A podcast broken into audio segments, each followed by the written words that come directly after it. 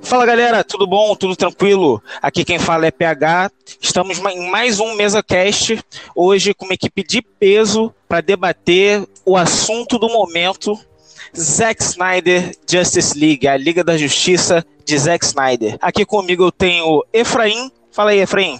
Fala aí, galera. Todo mundo falou que o Snyder Cut era lenda urbana, falou que não era real, mas ele é tão real quanto útil, como fala o Batman nessa versão do Snyder Cut. Exatamente. E para começar aqui esse time de peso, vamos apresentar aqui a Daiane Abreu, cosplayer da Mulher Maravilha. Oi, oi, pessoal. Daiane. Sou cosplayer desde 2019 dessa maravilhosa que arrasou nesse filme. Exato. Estamos também com o Júnior, da página The Batman Brasil. Fala, Júnior. Fala, galera, tudo bom? Sou a DM aqui da página The Batman Brasil e, cara, eu ainda tô sem palavras pra esse filme, sério mesmo. E estamos também com o Vinícius, da página Decenautas Club. Fala galera, muito boa noite, obrigado pelo convite. Eu sou o ADM da Decenautas Club, faço parte do grupo Tribo DC também, e é isso, vamos, conver vamos conversar sobre o Snyder Cut. E olha só, hein, eu já vou começar jogando um tema na mesa, hein?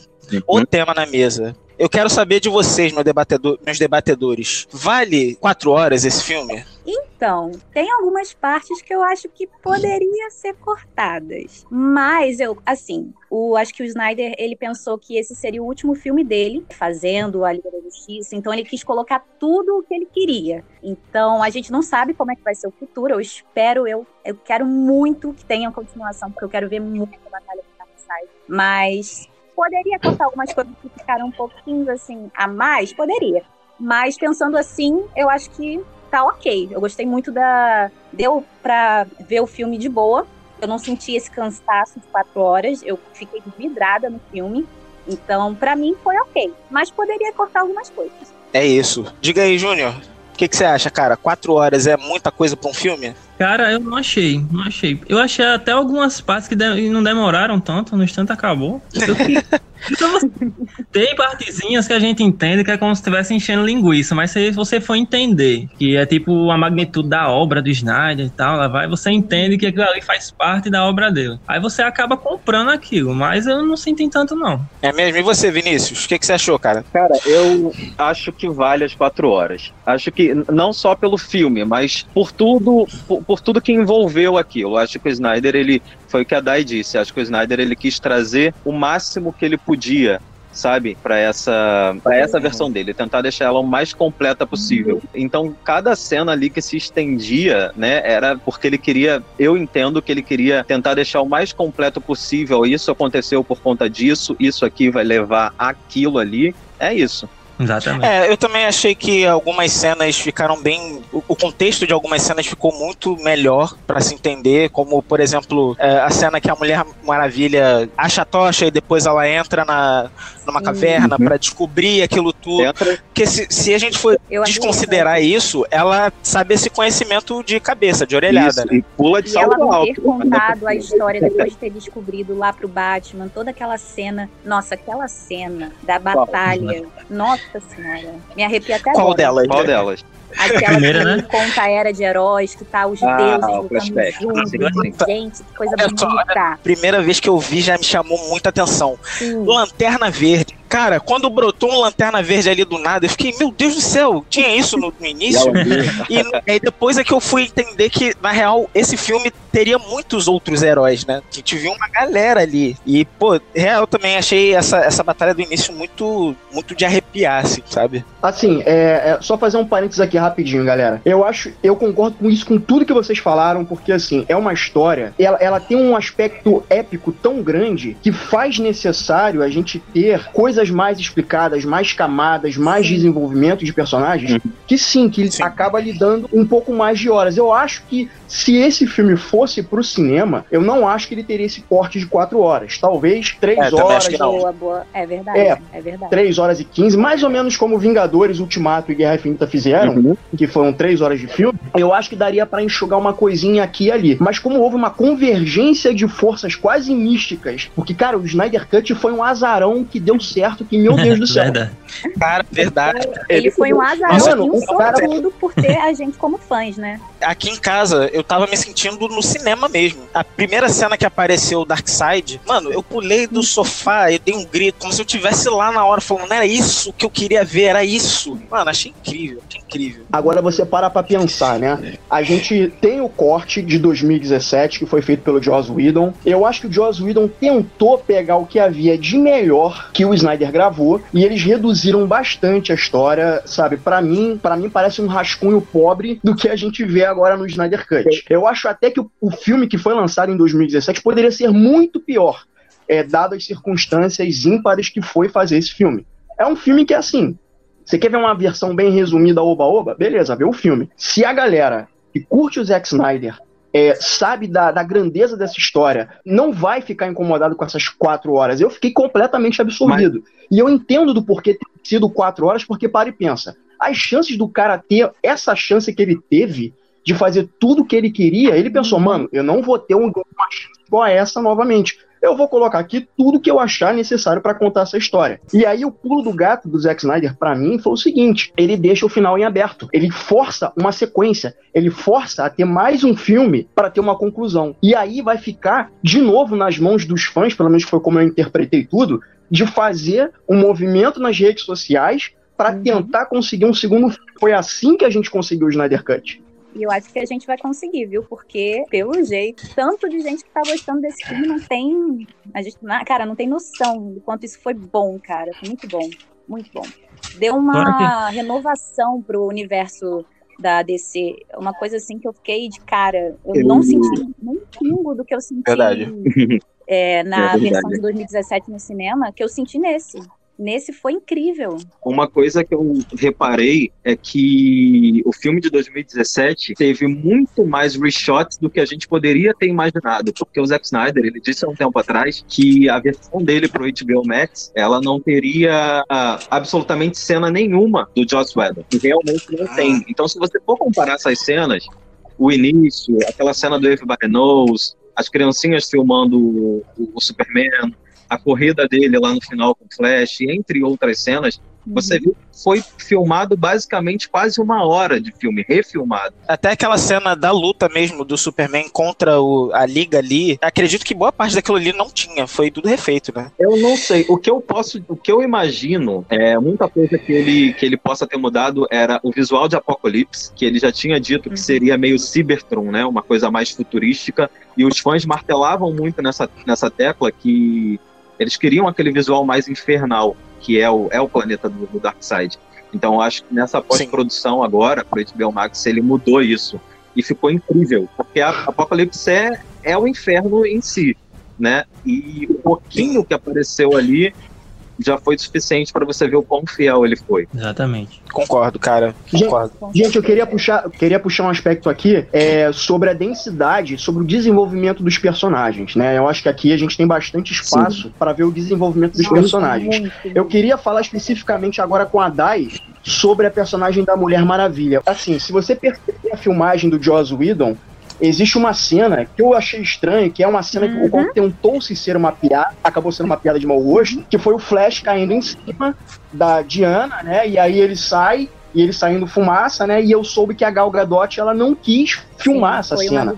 E essa mesma cena a gente vê na, em Era de Ultron, que é quando o Bruce Banner cai em cima da Natasha. Ou seja, é, foi uma, é, é, sempre é uma tentativa de sexualizar uhum. a personagem como se isso fosse ser uma coisa de extrema importância na história. Eu queria saber de você, Dai, é, o seu pensamento em relação a essas coisas que estão relacionadas à personagem devido à visão do Joss então, Whedon. Eu peguei um ranço do Joss de uma maneira que eu, eu não sei por que, que ele fez isso, qual foi a noção dele de fazer, tendo esse material do Zack que já estava pronto, da maneira que ficou nesse filme, que ficou ótimo.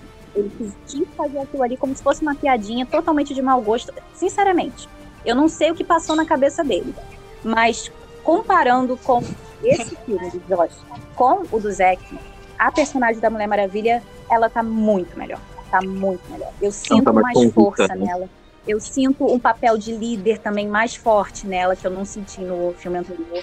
Então, isso foi gratificante, muito gratificante. É, eu achei também que, como o Zack Snyder teve quatro horas para trabalhar nesse filme, eu senti também que muitas tramas que não existiam no, no filme é, da Warner, o primeiro lá que foi pro cinema, elas começaram a ter muito peso aqui, como a própria trama da Lois Lane, né? Uhum. É, no outro era um personagem que estava ali meio vagando, e agora a gente entende que teve todo um processo de luto, é, o lance da, da, criança ali, de estar tá grávida e não, a conversa com a mãe do, do Clark, ela teve toda um, um, uma trama que foi completamente esquecida, assim. É, assim como o Cyborg e o Flash também tiveram é, cenas recordando o passado ou mostrando outras situações deles com os poderes, e no caso do Cyborg, especificamente da vida dele antes, né, da, do processo da caixa materna. E eu acho que eles exploraram isso muito bem. Acho que eles, o Zack Snyder soube aproveitar muito bem esse tempo que ele teve para aprofundar esses personagens. Exato. Que até então a gente não tinha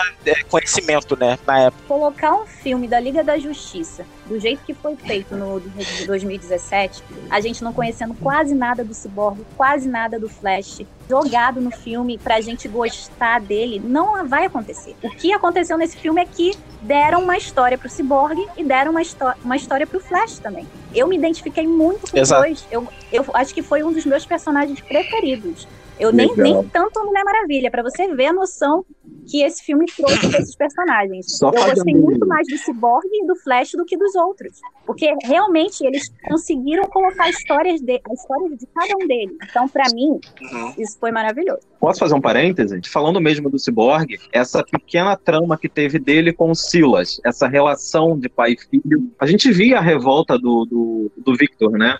Mas tem todo, tem todo um envolvimento, tem a questão da mãe, que estava tá, sempre ali, estava sempre presente, sempre amorosa, e o pai sempre atarefado, sempre enfiado dentro do trabalho. Eu achei que o Snyder, ele, ele, ele teve muito respeito tanto pelo Cyborg quanto Sim. pelo Ray Fisher. Por tudo que o Ray passou, que a gente Sim. acabou descobrindo por agora, né, há pouquíssimo tempo, tudo que ele sofreu no, no, no, no estúdio, por trás das câmeras, enfim. Uhum. É, então eu acho que o, o, Snyder ele teve muito carinho com o personagem, tanto ele quanto, quanto o Flash. Todos os personagens em si ele teve muito carinho, ele soube trabalhar muito bem, ele soube dar um momento de brilho para cada um. Mas o Cyborg em, específico, ele foi, foi o coração, como o próprio Snyder diz, ele foi o coração. Foi o coração praticamente do filme, eu acho. Exato, é. Ele foi aquela Exatamente, isso na verdade tudo que a história a aceitação, a, a, o luto, a aceitação, detalhes. o renascimento dele. Quando ele Sim. diz que ele não que ele não tá quebrado, ele não tá sozinho, ali eu não aguentei, né? Nossa, ali eu toda arrepiada. Aqui de arrepiar mesmo, cara. Porra. Eu não sei se vocês sabem, deixa eu fazer também aqui um rápido parênteses. Essa cena em que o, o Cyborg fala, não estou quebrado, eu não estou sozinho, eu não sei se vocês sabem, mas isso foi uma alusão falando sobre sim. saúde mental e prevenção sim, ao suicídio. Sabe, a nossa aceitação. E dá pra é... você ver essas referências o Snyder fica colocando no filme por causa da filha dele, né? Por causa da toda a história que ele passou com ela e de pegar esses essas coisinhas que ele coloca e interpretar desse jeito. Cara, para você ver como é que são universos de diferença, a forma como o Cyborg é retratado em 2017 nessa versão, eu diria até, não só que o Cyborg é o coração do filme, mas ele, de uma certa maneira, é quase um filme solo do Cyborg, se você uhum. parar pra pensar. Porque em vários momentos ele é o mas protagonista é, da história. Porque se não é por ele. É, ele é, filme. Mas, é, ele, ele, Eu também acho. Ele acaba ganhando uma origem dentro de um filme da Liga da Justiça. Isso é genial. Eu acho que o Zack Snyder foi, foi certeiro em, elevar esses personagens que a gente não conhecia. Eu curti muito também a história, a história do Flash, a história que não tinha a ver com a trama é, original, né? A trama do, do Darkseid. Eu achei que deram um peso muito, uma importância maior para a relação dele com o pai dele. É, agora a gente entende por que, que ele estava tanto atrás de emprego e correndo atrás de emprego, porque ele queria fazer faculdade para poder aquilo é, tudo. Para cuidar é, do pai. E eu acho que até no final, aquela cena do final dele é, sobre ele perto da velocidade do tempo, ele tentando se superar ali. Cara, aquilo ali Cena já me levou para tantas cena Aquilo me levou para tantas possibilidades, todo. assim, de flashpoint, de... E eu queria saber de vocês, o que, que vocês acharam disso, dessa cena específica do... é, que ele chega perto da velocidade da luz e, Ele e diz passa, aquela né? frase. Ele, Ele passa, é. consegue. É ele chega a passar, surreal, assim. Eu vou. Eu ain- eu ainda não vi Flashpoint, porque tem gente que tá associando essa cena com uma cena do Flashpoint. Eu, assim, minha cena preferida do filme todo. Eu me emocionei. Eu, eu senti aquilo quando ele tá falando com o pai, aquelas palavras, e ele lá na velocidade, conseguindo reverter tudo que aconteceu. Nossa, aquilo, a trilha sonora daquele filme. Olha a trilha sonora desse filme, gente. É sério, eu tô ouvindo desde Não, a trilha quinta-feira. sonora é maravilhosa. Eu vou, eu vou chegar lá, mas eu vou falar da trilha quando a gente for falar das Amazonas. Eu vou segurar. Sim. Nossa, é sobre o isso, Flash, é isso aí. E uma coisa que. Vocês estão falando tanto de, de Flashpoint, né? E uma coisa que, que me faz lembrar muito. Eu vou sair um pouco do tema Snyder Cut e lembrar do crossover da Crise nas Infinitas Terras, quando do nada ele apareceu Sim. lá, encontrou o outro Flash do, do Grant Gustin, Sim, aquela cena, nossa, não é? Então, o pessoal surtou. Isso. É, eu, fiquei, eu fiquei imaginando, co- como vocês falaram aí, é, como seria a, a- essa conexão, sabe? De você estar ali na força da aceleração, já que eles podem coexistir ali ao mesmo tempo. É, Uhum. Sim. de como seria esse encontro, sabe? Num possível flashpoint. Porque quando eu vi aquilo na, lá no crossover da CW, eu imaginei assim, ô, gente, se aquilo ali aconteceu, qualquer coisa pode acontecer. Se aquilo lá já abria muitas portas, o que aconteceu agora do Snyder Cut, aquela cena, aquele final, ele voltando no tempo pra pra conseguir conectar o Victor com, com a caixa materna, Nossa, abre possibilidades absurdas, gente. É só querer fazer. É, e eu acho que a DC tem que aproveitar essas oportunidades pra criar outras coisas. E pra Aproveitar outros heróis, criar Sim. outras histórias e pra acertar. eles têm o pão, eles têm a faca, eles têm o queijo, eles têm Uhum. tudo. Sim, Por que, que eles não acertam? Exato. É incrível isso, cara. Como É forçar, cara. A gente tem que forçar. O que aconteceu. Olha, gente. O que aconteceu com, com o movimento Snyder Cut é uma coisa que eu nunca vi em fandom nenhum. Nunca vi no Star Wars, eu nunca Pô, vi tá na aí. Marvel. Todos são maravilhosos, cada um tem, tem o seu trabalho, sabe? A gente respeita. Mas o que aconteceu com o Snyder Cut foi algo que ganhou, de uma, ganhou uma força. Foi surreal. Eu diria que foi até Sim. impensável, né? Eu nunca, eu não lembro de ter um movimento assim de fãs pedindo um Snyder, nesse caso o Snyder Cut e aí Exato. rolar mesmo, Porque quando sabe? o- a- Realmente bater de frente com o estúdio Exato. hollywoodianos, entende? Ó, a gente quer que aconteça e a gente não quer saber se vocês não vão deixar. A gente vai fazer barulho até vocês deixarem. exato. E E aí- acontecer. É uma acontecer. coisa assim. E aconteceu. E aí o Snyder, ele abraçou o movimento junto com os fãs. Depois vieram a equipe, né? A equipe que trabalhou com ele na época, porque na- depois da equipe do que trabalhou com o Joss Whedon, era até a mesma equipe, mas enfim, não importa agora. Depois vieram os atores que começaram a apoiar também, o Jason Momoa, Gal Gadot, o Ben, o Henry, o Ray principalmente. E a coisa foi tomando proporção, proporção, Exato. proporção. E eu achei que foi uma jogada de mestre jogar isso no HBO Max. Se fosse no cinema seria legal também, mas enfim, por toda essa, essa questão que a gente Então, está é, fazendo na pandemia. Sinceramente, eu, eu, eu não sei se seria esse Galera. sucesso no cinema. Eu digo o filme a versão inteira, a versão completa. Não uma versão de três horas, pouquinho não. Essa versão Exatamente, exatamente. Sim. Porque se você parar pra olhar a construção dessa história de quatro horas, Uhum. é, eu tenho a impressão, a forma como eu percebi é que ela toma certas liberdades artísticas, o qual é explorado de forma Sim. solene alguns diálogos, como por exemplo, um momento de luto, um momento de superação, um momento de aceitação. Exato. Para cinema, para cinema, é, você tem que ter um certo, acho que é pacing time que eles chamam, um certo ritmo, Uhum. que para cinema não cabe. Mas como Sim. vai para streaming e ele fez o filme todo é, é, quebrado em capítulos, a gente pode Sim. apreciar cada coisinha no seu tempo. Então, eu não sei se esse filme no cinema faria tanto é, é, sentido comercial. Uhum. Eu vejo ele mais artístico do que necessariamente comercial. Show. Eu pouco Gente, Sim. então, Essa é a palavra. Não, eu acredito que até esse momento que a gente vive agora, Sim. né, de pandemia, a galera em casa, acredito que isso até é, facilitou, de certa forma, assim, a aceitação do sim. público. Porque eu acho que quando você anuncia para um grande público, assim, que vai ter um filme no cinema e ele tem quatro horas, isso gera um peso, Sim. sabe? A pessoa fica, caramba, eu realmente vou sair da minha casa e ficar quatro horas. Então, eu acho que por ficar dentro de casa, acho que a galera ficou no conforto de, de poder pausar alguma hora para ir no uhum. banheiro, porque isso provavelmente Cara, acontece, né, no meio dessas quatro horas. Eu preciso abrir um parênteses sobre isso. Cara, é, a gente tá em casa, a gente assistiu na nossa casa. Então, o, o que a gente conversou lá no início aqui do, do, do cast sobre as pessoas que estavam reclamando sobre ele ser muito longo. Gente, você está assistindo em casa. Você pode parar na hora que você quiser. Exato, você pode assistir exatamente. outro dia. Você pode pausar, você pode sim, almoçar, você pode sim. jantar. Sabe? Então eu não entendi o porquê tinham pessoas críticos, vamos dizer assim, que reclamaram de ser tão longo. Você não precisa assistir ele inteiro, a, a, sabe, de uma vez. Vinícius, você falou. Dá até pra ver uma parte por dia, ver quase. o filme direto, entendeu? Ver, comprar, alugar o filme e ver ele no mesmo dia. Pois Quando é. Eles assistem um filme que é um pouco mais longo, já fica com aquela coisa, poxa, vou ter que assistir direto quatro horas de filme. É, Isso é mas, mais uma questão de críticos, essas pessoas que estão acostumadas a ver direto. Pois mas é. assim, o público mesmo, o fã normal, é só fazer desse jeito assiste um pouco. Eu, por exemplo, assisti um pouco na, na quinta, com o pessoal do meu fã-clube lá um pouquinho. Depois uhum. eu terminei na sexta. E é, ontem eu assisti de novo com meu irmão, aí eu fui direto, consegui ver direto. Mas é isso, você tem a liberdade de escolher, entende? Exato, é isso. Então, galera, é, Exatamente. É, isso, aí, isso que o Vinícius, isso que o Vinícius e que a Dai falaram, é uma coisa que eu gostaria de também falar. É, o Lemon, que é um amigão meu, Lemon, abraço para você, meu querido ele viu o Snyder Cut e ele virou para mim e falou assim: pô, cara, eu tô um pouco decepcionado com o filme. Eu falei, mas por quê?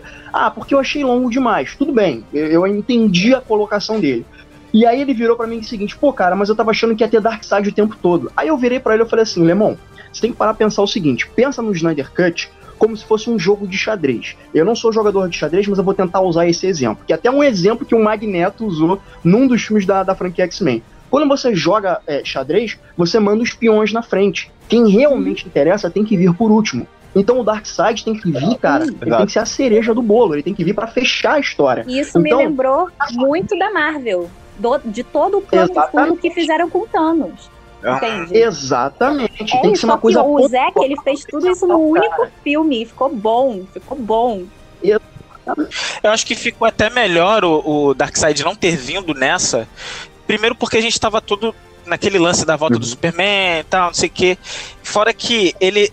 ele o, o, jeito como terminou aquela trama ali com o Darkseid deu um gancho para tanto pro, pro, uhum. próximo filme, né? Pro, pro que seria uhum. uma invasão do Darkseid. Eu não sei vocês, mas Muito. eu já tô ansiosíssimo para ver isso acontecendo. E vem com é, a moda antiga, né? Ele fala pra trás. Antiga, Exato. Ele tá Vamos fazer a moda antiga. Ele não tá falando só de parademônios. Ele tá Dai, ele tá falando não, de fúria não, feminina, não. Ele tá falando de fúria feminina. Exato. Tava ali com ele, inclusive ah, a grande barda tava bondade. lá, hein? Vovó Bondade. Vovó Bondade. Não, a grande. Vovó Bondade, aquela? É isso. É, ele fala das fúrias, ele tá falando do peso mesmo de Apocalipse, sabe? Vindo, vindo pra, pra Terra. Ainda mais por essa questão agora que ele descobriu algo maior. A equação antivida tá aqui. E, mano, uhum. tem que ter sequência. Precisa ter sequência esse filme. Precisa ter sequência. Gente, a, a gente Precisa. vai ter que fazer muito barulho. Eu, eu acho que eu já. ter que ter essa sequência, porque eu preciso ver essa sequência, cara. A gente tem que fazer igual o Batman nesse filme. A gente tem que ter fé. Aliás, Sim. É, Ai, isso, é cara, isso daí foi maravilhoso. Ai, eu adorei, cara. Eu ia, eu ia, fazer, eu ia justamente conversar com vocês agora sobre dois personagens. Eu ia até mandar uma pergunta agora pro Júnior do Batman Brasil, mas ele caiu aqui na linha, ele tá tentando voltar. Então ele pediu desculpas aqui para mim na, no, no preview, ele não tá conseguindo voltar. Assim que ele conseguir, ele retorna aqui pra ligação.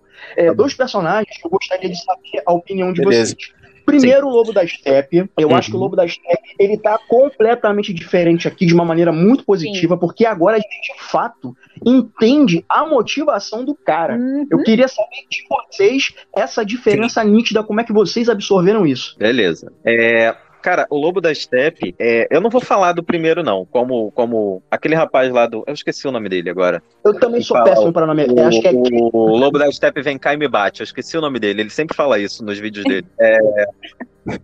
Lobo da Steppe. Cara, o, o Lobo da Steppe, dessa vez, ele tá se mostrando. Ele é ruim. Ele é uma coisa. Ele é a própria. Ele é a encarnação da morte. O que ele tiver que fazer para ele chegar no pra objetivo dele, ele, ele vai fazer. Ele tá convicto. Ele não é só. Ele é ameaçador, ele é amedrontador, ele, uhum. ele passa por cima de tudo. E a questão da motivação dele é algo que deixa tudo mais claro pra gente sabe? Teve uma traição da parte dele, a gente Sim. não sabe direito o que foi, mas ela, ela existiu e ele deve ao Darkseid sabe? Tanto uhum. que o, o Decide diz para ele lá, essa é a motivação. No fim, ele queria voltar para Apocalipse. Mas para isso ele estava passando por cima do que der e vier. Exato. Pero, assim, a gente vê que por essa motivação dele, de ter essa motivação de voltar pro planeta dele e ter traído o Darkseid, a gente vê que ele tá com aquela gana, aquela coisa de conseguir a qualquer custo é, é a minha oportunidade. Eu tenho que conseguir uhum. esse mundo, eu tenho que fazer tudo certo dessa vez, porque senão não vou ter outra chance. Então você começa a sentir assim a, a, a, o poder dele de, olha, eu vou fazer qualquer coisa, não importa, não importa, eu vou, eu vou matar quem tiver no meu caminho, eu vou conseguir saber onde tá as caixas maternas e eu vou conseguir dominar esse mundo para o Dark Side. Assim eu vou conseguir voltar para minha casa. Então você sente que esse vilão ele não tem o que perder. Ele vai seguir em frente pra conseguir o que ele quer. Entende? E você sente medo disso. Assim, você sente medo do que ele pode fazer. Então, muito diferente do outro que, tipo, eu caguei e andei pro outro. Eu tava. Olha, sério, eu posso. Aquele filme, joga no lixo, cara. Joga no lixo. eu posso. Eu posso quase, quase dizer, quase dizer que eu sinto empatia por ele. Porque se você olhar de uma maneira bem distorcida, e a minha mente é muito distorcida, Mano, Nossa, mas tem que esquecer voltar muito. pra casa, mano. O cara, se você mas parar pra, olhar dá friamente... Dá pra ter essa relação, dá pra ter. Mas Efraim, mas, a casa dele é um inferno, lá, entendeu? não deixa de ser a casa dele, não deixa. Exato. Eu acho que é aí que a gente Inclusive, uma outra coisa. O que aconteceu para ele ter sido banido? Eu ia falar é... isso, eu ia falar isso. Eu acho que no filme dos Novos Deuses a gente vai ter mais desse dessa dinâmica aí com a Apocalipse. Assim, eu só não sei como saber. a questão dos Novos Deuses ela vai, se ela vai de fato entrar no DCU ou se ela vai ser uma coisa separada. Eu gostaria que entrasse. Eu também. Eu acho que eu acho que é esse ponto agora, eu acho que não faz mais sentido não ser tudo uhum. num mesmo universo, sabe? Não faz mais sentido. A gente sabe como é que é a empresa lá, né? Uhum. Então a Maria torce. A gente torce então, eu acho é, que a gente é, só vai saber mesmo depois do filme do Flashpoint. Só depois. Exato. O Flash, ele é a, linha, ele é o fio que vai ligar tudo. Exato, sabe? É, não é a luz que é a chave, é Barry que é a chave. Não, a chave é a luz. É.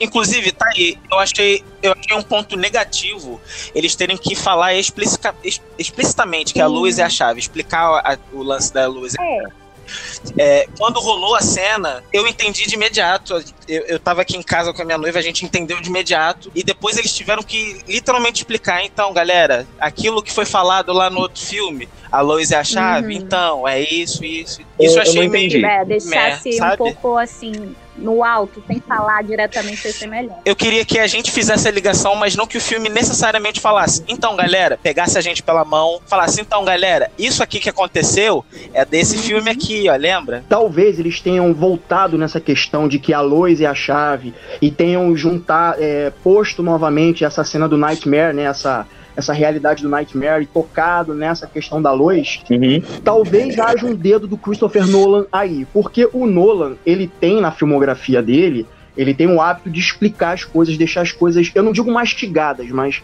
tentar deixar não claro para o público entender. Então eu não sei se poderia ser uma Sim. influência do Nolan aí e falar, olha só, vamos por esse caminho aqui para o pessoal relembrar o que a gente fez no filme anterior. Eu não sei, pode ser uma decisão criativa do Nolan nesse momento, já que ele está na produção. Na produção, é, faz sentido. Entendi. Outra parada aqui, galera, que eu, que eu gostaria de falar com vocês também.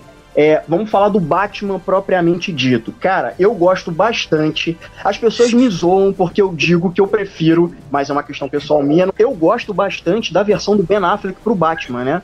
E eu gosto de ver a forma como houve essa mudança do Bruce Wayne. Antes dele conhecer o Homem de Aço, ele achava que ele era aquela ameaça e tudo mais, que ele era um alvo que ia trazer problemas para o nosso planeta. E aí ele tem uma mudança de paradigma e ele acha que tem que trazer o Clark de volta e que ele é o farol do mundo. E pela primeira vez, depois desses 20 anos atuando em Gotham, ele começa a agir pela fé. Ele começa a agir pela esperança. Ele faz até uma piada com o Alfred falando isso. É verdade. Alfred. Exato. Cara, eu achei isso sensacional, porque a gente pega um personagem completamente quebrado, completamente fudido, e tu vê que o cara tem uma sobrevida, para você ver como é que o Superman conseguiu inspirar o Batman. Uhum. Cara, eu consegui até enxergar um pouco de humor dele em algumas situações que ele tava falando só do próprio dinheiro. Como, por exemplo, quando o Flash pergunta para ele: Nossa, você tem um satélite? Sim. E ele responde: Eu tenho seis. Sabe? Eu consegui enxergar humor nisso. O Superman conseguiu transformar o Batman. Eu adorei ver esse Batman esperançoso e com fé no futuro. É verdade. Eu, assim, É um detalhe que funciona bem nesse filme. O humor, o humor nesse filme, Sim. ele funciona de maneira orgânica. Isso. Ele não é forçado, ele não quebra, ele não quebra o tom do filme, ele consegue funcionar de uma maneira orgânica. Eu acho que esse era o principal problema da versão de 2017, porque a impressão que dá é que eles queriam fazer tudo com humor mais Marvel de impressão Que eu não, acho que é legal, é bacana, isso. que é o Liga da Justiça não cabe. Isso descaracteriza demais o personagem. Como é que Total, essas decisões criativas, essas diferenças acabam pesando. Tanto que quando eu vi o filme da Liga da Justiça de 2017, tinha momentos que eu virava e assim, cara, isso aqui é Zack Snyder, isso aqui é Joss Whedon. Então a gente, o fã que acompanha, ele sabe Sim. dizer quando a, a mão pesa mais para um lado e quando pesa mais para o outro. Isso é verdade. Exato. Concordo. cara. Agora, galera, Concordo. sobre é, é, o DCU, né? Vamos lá, qual é a minha seguinte dúvida? O Snyder Cut, se a gente parar para analisar friamente o Snyder Cut, ele pode ser considerado uma, uma, uma realidade paralela àquela que foi lançada em 2017. Teoricamente, vale o que sai para o cinema. O que sai para o cinema é aquela versão do Joss Whedon. Então, teoricamente, todos os filmes dentro desse universo compartilhado vão se passar nessa mesma linha temporal que foi o Liga de 2017. E aí eu fiquei pensando da seguinte maneira: se o Snyder Cut fizer muito sucesso, será que eles vão desconsiderar a versão do cinema de alguma forma e vão fazer com que todos os filmes se passem dentro do Snyder Eu Cut? Ou o Snyder Cut vai ser uma coisa separada? Olha, sinceramente, não dá nem pra comparar o, sucesso que tá tendo esse filme com o de 2017. E o nível de qualidade desse filme com o de 2017. Mas se eles tiverem a opção de realmente tirar aquele filme horroroso do Canon e colocar esse de volta pro lugar que ele pertence, é a escolha certa. Essa é a escolha certa. Eu concordo. Eu acho que se você quer juntar, você quer agradar os fãs e você quer trazer lucro pra você, não tem como você, não tem como você fazer aquilo com um filme de 2017. Não tem. Esse Ah, não. filme agora, acho que a resposta É do isso. público, crítica, enfim, no geral, ela já é já é a resposta pra para seguir com isso, caso eles queiram seguir com DC, sabe? Tem tanta coisa ali, tem tanta coisa em aberto que você pode aproveitar é, no futuro que você deixar o de 2017 como canônico, eu acho que é um erro É um enorme. tiro no pé. É um tiro no pé. Eu concordo. Eu concordo com o Vinícius. Eu acho que o, o jeito certo pra eles e o que eles vão fazer é seguir o dinheiro. É, A aceitação do público tá sendo muito melhor de- do Snyder Cut do que da versão de 2017. É, eu acho que isso vai acabar valendo. Alguma hora eles vão falar, galera, aquilo lá era canônico sim, o que a gente Uhum. fez em 2017 foi um erro. se eles vão falar assim, E o que vale é aquele lá que todo mundo gente. gostou, A tá? É Um abraço. Pelo amor de Deus. Sim, sim, só que ao mesmo A- tempo É, talvez eles, talvez eles É, não falem com essas tempo, palavras. Eu acho que o que falta na Warner é, de repente, é alguém como. Eu vou fazer dois comparativos aqui. O Snyder, o, o Kevin Feige, ele entende muito de Marvel, assim como o Snyder entende muito de DC. Uhum. Então eu acho que o Snyder deveria seguir, cara. Porque ele entende de DC e ao mesmo tempo que ele faz o grupo, você tem ali um James Wan que tá cuidando do, do Aquaman, você Sim. tem uma Perry Jenkins que tá cuidando da Mulher Maravilha, sabe? E enquanto o fio da meada vai seguindo, sabe? E são Exato. coisas que já estão funcionando, né? Os filmes do, do Aquaman e da Mulher Maravilha estão funcionando. com, Acho que, o Shazam, tá vindo Também. o Adão Negro ali. acho que finalmente a DC tá conseguindo se encontrar, cara. Encontrar os diretores certos pro, isso. pros personagens certos que eles Eu querem gostei explorar. muito da escolha da Ava DuVernay pro, pro Novos Deuses, porque eu não conhecia muito bem o trabalho dela, fui assistir uma série dela da Netflix, e é uma série, tipo, tem tapa na cara, é, olha o Ah, que condena, nossa. um negócio assim. É, é. Não é, um bom, não é uma boa ideia fazer isso. Tipo, ah, vou conhecer a Ava DuVernay Não, e não, já começar não por esse é, aí, mas porque eu- é eu pesado. É, mas é, é isso, eu acho. O, o que eu vi agora no Snyder é o fato dele dele tá ali, ele tá escutando os fãs, ele tá, ele tá sempre presente nas redes sociais, lendo o que as pessoas estão estão escrevendo, o que elas estão querendo, uhum. sabe? E eu acho que isso motiva você a, a tanto a você trazer um fanservice, para contar uma história de qualidade e ao mesmo tempo abraçar o fã. Sim. É isso. É o que importa no fim das contas, né? O fã precisa sair do cinema isso. com a sensação de realização, de que ele tá vendo o que ele, que ele conhece, que ele as pessoas que ele conhece, personagem, os personagens que ele, que ele vê há muito tempo. História. Ele saiu daquele, daquela sala de cinema, Exato. saiu da, de assistir esse filme em casa com aquela um pouco caramba, que filme legal, que filme bom. Isso, isso ajuda você a vender a marca. Porque a DC acaba ficando fixada em você. Você lembra de um personagem, você lembra da DC. Uhum. Entendeu? Quando você traz um fanservice tem e, cara, assim, no, no, no eu tinha feito filme, né? um vídeo só brincando no TikTok de assim, reclamar, ah, por que, que a Marvel é melhor que a DC? E teve muita gente, uhum. muita gente falando que é o carisma. O carisma que a gente não conseguia ver nesses personagens, porque a gente não, não teve filme solo do Cyborg não teve esse filme solo do Flash, a gente não entendia como que eles se conectavam como Liga uhum. da Justiça. Entende? A gente não sentiu Exato, isso em 2017. Porque e, é, assim, quando a gente vai falar de. Superman, eu gosto fala, muito da Mulher Maravilha, mas o uhum. Batman, por exemplo, eu ia adorar ter um filme também solo do Batman, porque eu, eu, eu a gente viu um pouco dele no Batman vs uhum. Superman, mas eu ainda sinto que ele podia ter mais história para a gente se identificar com essa versão do Ben Affleck. Então, uhum. a Maia, assim, tem fãs que gostaram muito, mas tem fãs ainda que não consideram o Ben Affleck como um Batman bom, um Batman legal, porque a gente, eu acho que não tem uhum. muita noção, não tem um filme solo dele, tá um pouco mais só dele, entende? Eu lembro que eu tava conversando com a Dai uns dias antes da gente ter essa ideia do, do, do do, do Anchor para gravar esse podcast sobre o Snyder Cut. E tinha saído na época, né, nessa data específica, que eu não lembro agora hum. Sobre a suposta saída Sim. do Henry Cavill, que toda hora pipoca esse tipo de coisa, e queriam fazer um uhum. reboot do Superman. E aí eu lembro de eu ter conversado com a Day e a Day assim, caramba, cara, eles não podem tirar o Henry Cavill, o Henry Cavill é a cara do Superman.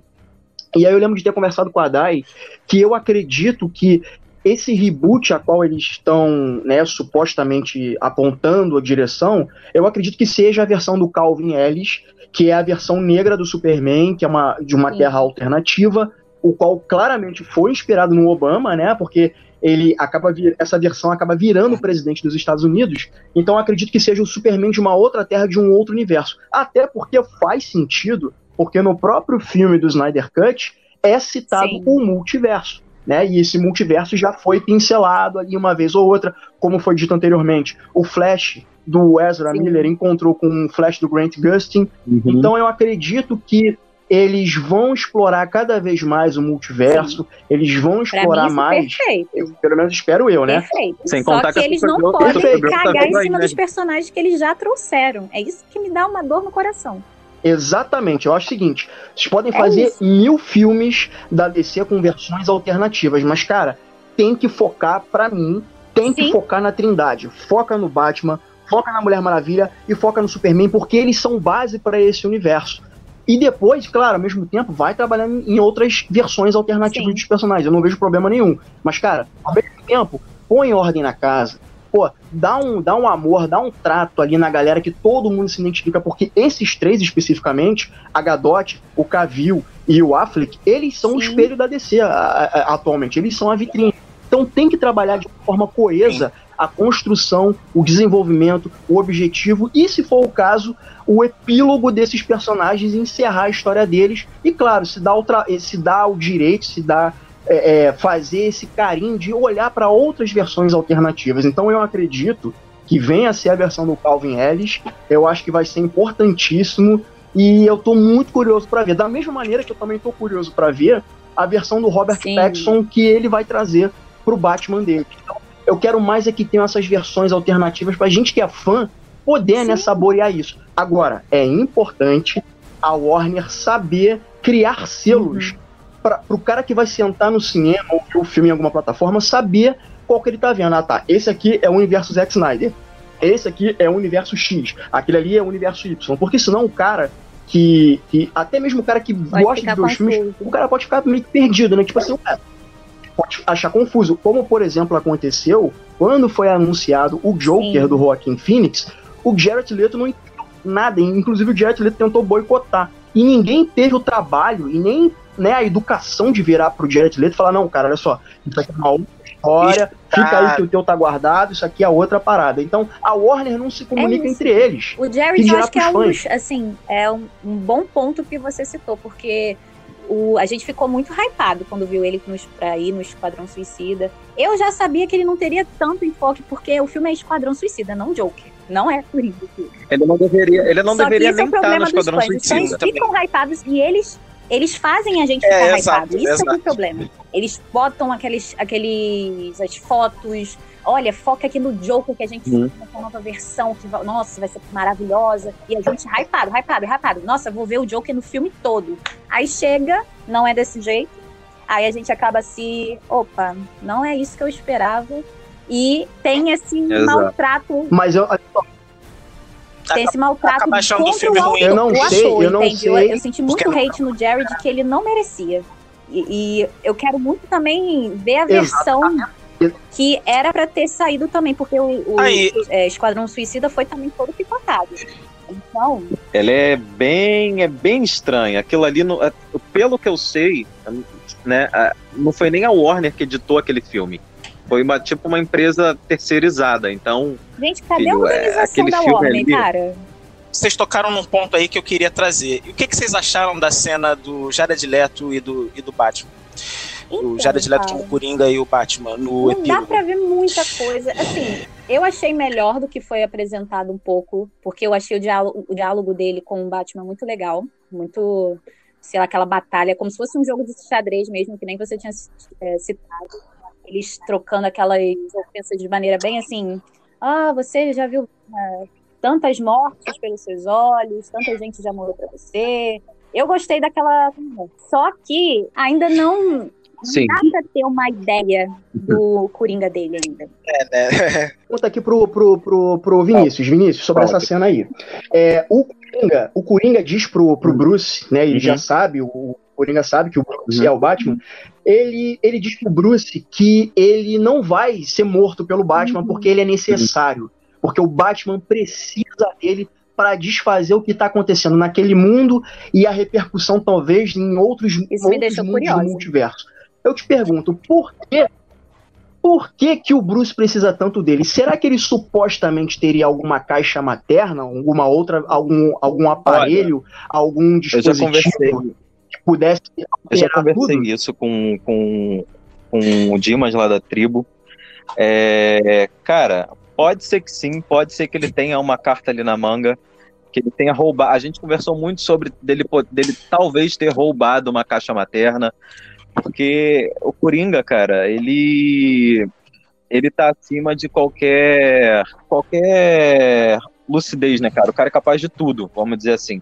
Então, na, como, como o Snyder também é capaz Sim. de tudo, eu não duvidaria nada dele ter roubado uma caixa materna do Darkseid. É. Sabe? Pode ser. É, não, sabe? Não, é uma coisa assim, é, é, teoria muito louca, mas, cara, é porque o, o personagem em si, o Coringa, não necessariamente Jared Leto, mas o Coringa, ele, ele é capaz de tudo. E o, Dark, o, o Snyder, ele é o tipo de pessoa que, tipo, deu na telha dele, ele achou que vai ser uma boa ideia e vai colocar no filme. Ele faz, ele vai Mas lá e faz. Coisa, eu não então pode, ele pode Eu acho que assim, depois daquela cena lá que eles é, tiram as, as caixas maternas da União e aparece aquela conversa com o Darkseid lá com os discípulos dele, eles falam que as caixas, as caixas maternas foram acabadas, destruídas.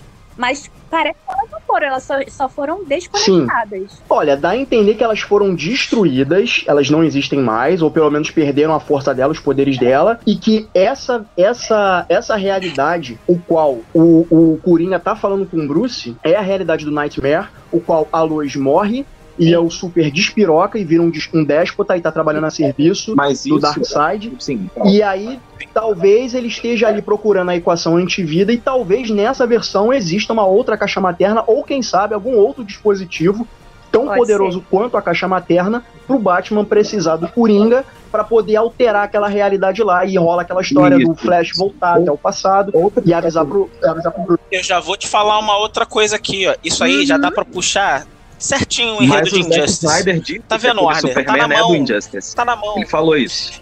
Ele confirmou. Nossa, ia ficar. Só Exato. Então, aí, ó. Tá na mão, Warner. é, Só fazer, Existem só outras fazer. caixas maternas. Ela, eu não lembro se ela. Eu acho que ela é tecnologia até de Nova Gênesis, né? Nem de, de Apocalipse. Eu não sei se foi o Efraim que falou aí da questão do, do Nightmare. É exatamente isso, cara, que você falou. Dark, Darkseid veio pra Terra, a Lois morreu, a Mulher Maravilha morreu, e o Superman. O Aquaman morreu. O Aquaman isso, mas eu morreu. acho, que, eu acho que o Aquaman ele morre depois. Eu acho que ele morre. Eu acho que pode ter um dedinho do Superman do mal ali na morte do Aquaman. Porque a Mera Isso, fica bolada Isso, com ele. A Mera fica muito bolada Exatamente. com ele. Por falar em Mera, a gente tem que Exato. falar que ela quase matou o, Lobo da Steppe, tá? Sugando a, Nossa, maravilhosa. Sugando a água do corpo dele. É verdade, é Não é- verdade. E ele percebeu É. isso, tanto que ele Mas jogou ela voltando, longe. cara, é exatamente por isso. Eu conversei Exato. sobre isso hoje mais cedo. Dessa questão da, da, da Mera tá muito puta com o Superman. Então eu acredito que Atlântida, ela foi atacada depois que o Superman caiu por terra, sabe? Depois que ele foi completamente dominado pelo Darkseid. E a Diana morreu ali tentando, pelo que o Snyder descreveu da cena, ela teria morrido defendendo a Lois Hum, né? Mas aí a gente viu o corpo dela lá em Temícera, então eu não sei se vai ser, se é exatamente isso. Nossa, e aquela cena dela sendo dá cremada. Toda aquela cena do, do Nightmare ali, eu achei, É, achei incrível. É, bem- tipo, É, escravizando mas- as Amazonas de novo. E, cara, muito bom. É, e o mundo, eh, voltando ao Sim. Nightmare, o mundo ficou escasso, né? Porque você vê a, a Mera ali com um galão de água, né? É, e ela é precisa de tanto de água para usar os poderes quanto para sobreviver, mesmo que ela fique fora da água. Uhum. E virou escassez total, deserto. A Atlântida provavelmente areia. Eu preciso tocar num ponto Uhum. importante aqui. Aonde está o Lanterna Verde? Foi vetado. É isso. Ia ser o John Stewart que ia aparecer, nem era o Hal Jordan. Uhum.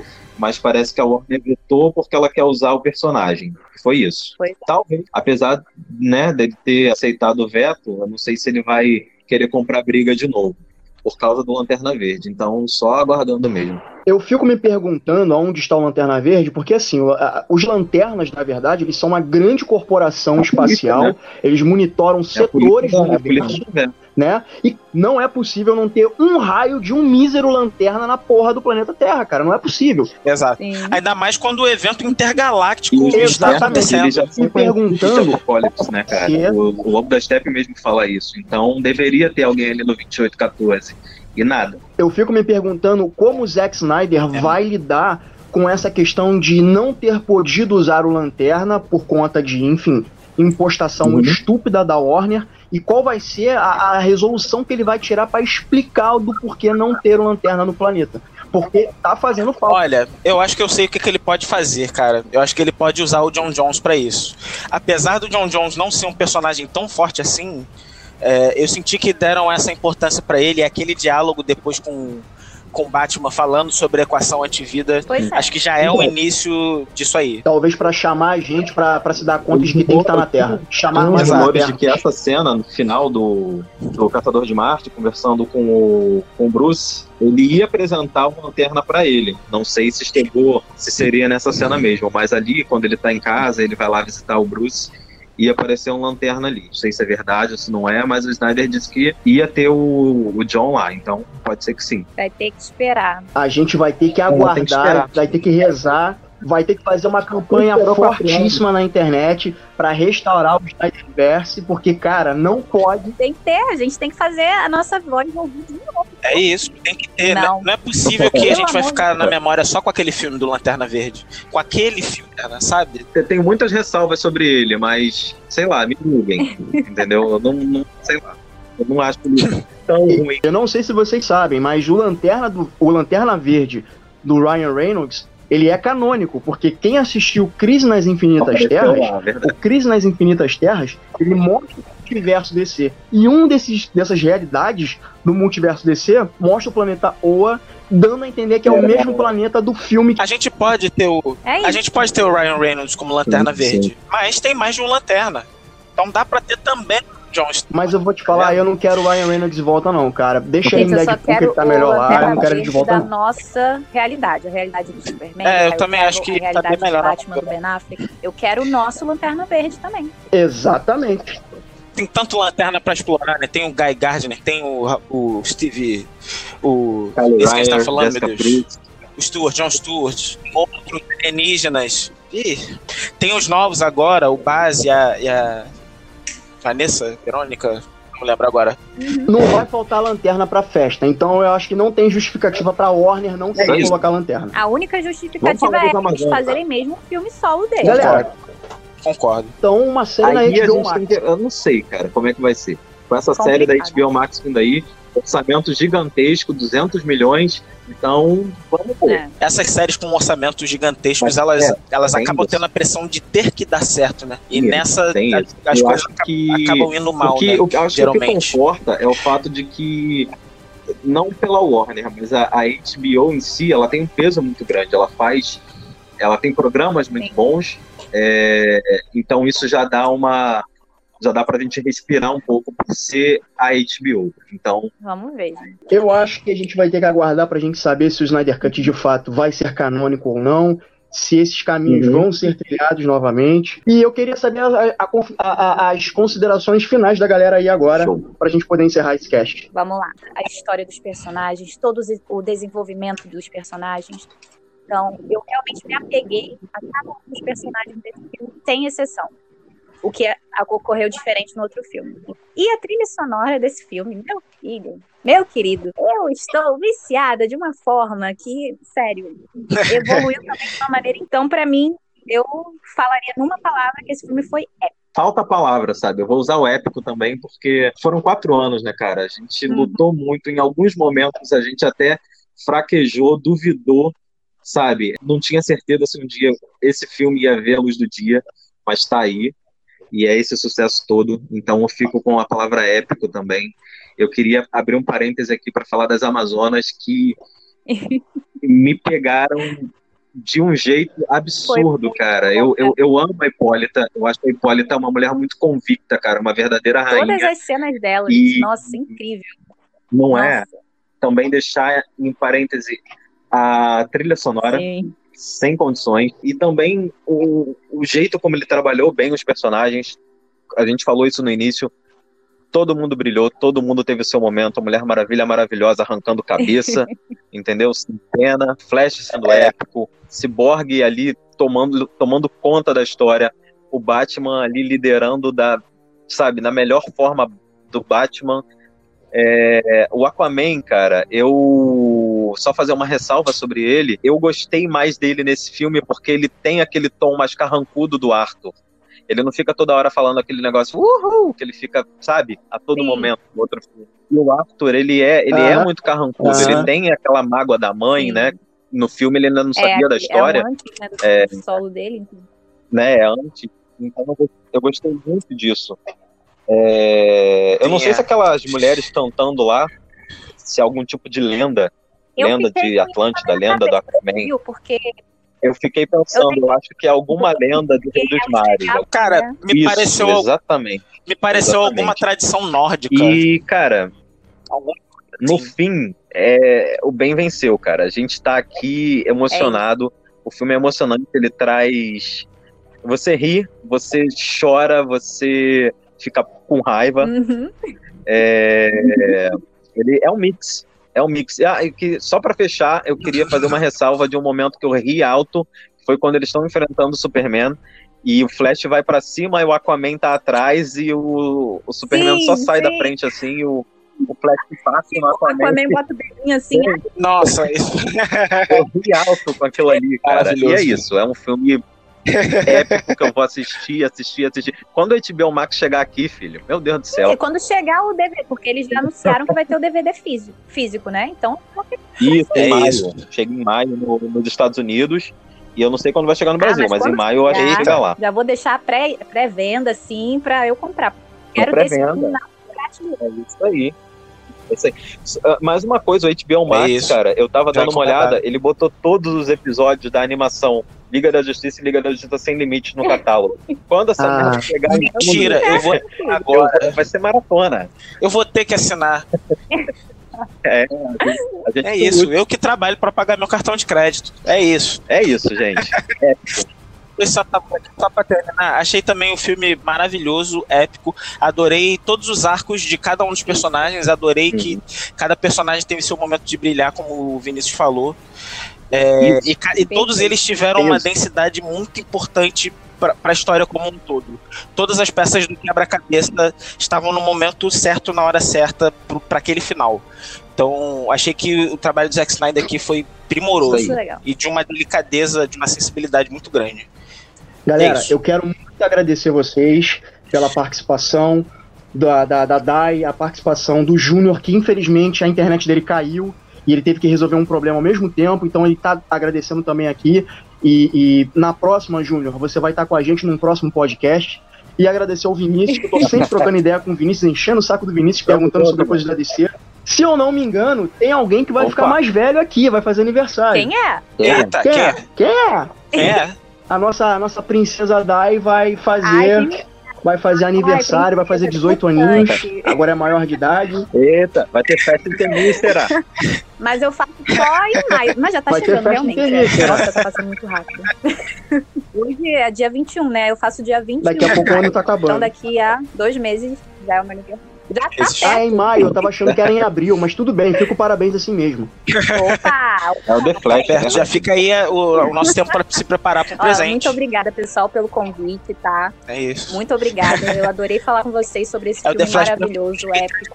E que tenha próximas oportunidades. E que tenha o próximo filme, gente, por favor, quero a sequência. Então, pessoal, eu, meu Instagram tá para quem quiser seguir da Mulher Maravilha.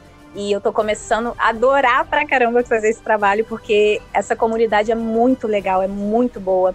Eu amo ter esse contato com vocês e eu tô aprendendo muita coisa todo dia. Então, quem quiser acompanhar mais o meu trabalho é só seguir lá no Instagram, é @daiwonder underline. Eu faço esse cosplay da Mulher Maravilha desde 2019 e eu tô amando fazer ele. Então, quem quiser seguir lá para acompanhar as novidades dos próximos cosplays, é só seguir. Então. O meu é o arroba Decenotas Club, que é a página em qual eu sou eu sou ADM mesmo. E eu tenho a, a, a que eu sou cofundador, que é a Novos Deuses, que é arroba Novos Deuses Underline, se eu não me engano. Se não tiver underline, é só arroba Novos Deuses, que a gente fala mais do quarto mundo, de personagens como Darkseid, Lobo da Steppe, Grande Barda, enfim, é, fala da equação de vida, entre outros. E é isso, galera. Muito obrigado por terem me convidado. É, eu acho que foi um momento muito bacana a gente poder trocar essa energia, trocar ideias e é isso. Eu espero que a gente é possa fazer de novo. Vamos sim, vamos. E galera, não deixem de acessar, não deixem de acessar sim, também é a página Debate também. no Brasil do Júnior, que de novo, ele teve um problema de conexão, ele caiu, mas faremos um outro podcast, ele já está convidado para participar e ele pediu desculpa para todo mundo por não ter continuado nessa linha porque caiu problemas técnicos. É isso. Coisas acontecem, né? Galera, um abraço. Fiquem com Deus. Vejam de novo o Snyder Cut e vejam de novo Sim. de novo. Dá pra ver uma parte por, por dia da semana até. Dá pra maratonar, Nossa, ver com a galera, ver com a sua noiva, sua mãe. Dá pra ver com todo mundo, gente. A crítica desse filme tá lá no nosso site, mesaprá4.com.br, o site mais amarelo do Brasil. E é isso, eu me despeço por aqui.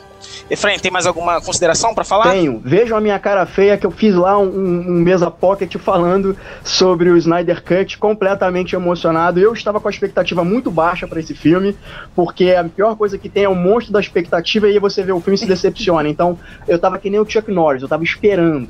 E aí o filme saiu e eu me emocionei vendo o filme. Sim, eu chorei vendo o filme quando eu vejo o Clark eu reencontrando com a mãe e com a esposa. Sim, eu chorei vendo essa cena. E aí eu dei minhas impressões. Se você não chorou, Muito você tá obrigado, tá errado. É, é o que eu acho. Muito obrigado. E a gente vai ficando por aqui. Visitem nosso site, vejam nosso Instagram, mesa para 4.com.br. E bons filmes aí, galera. É.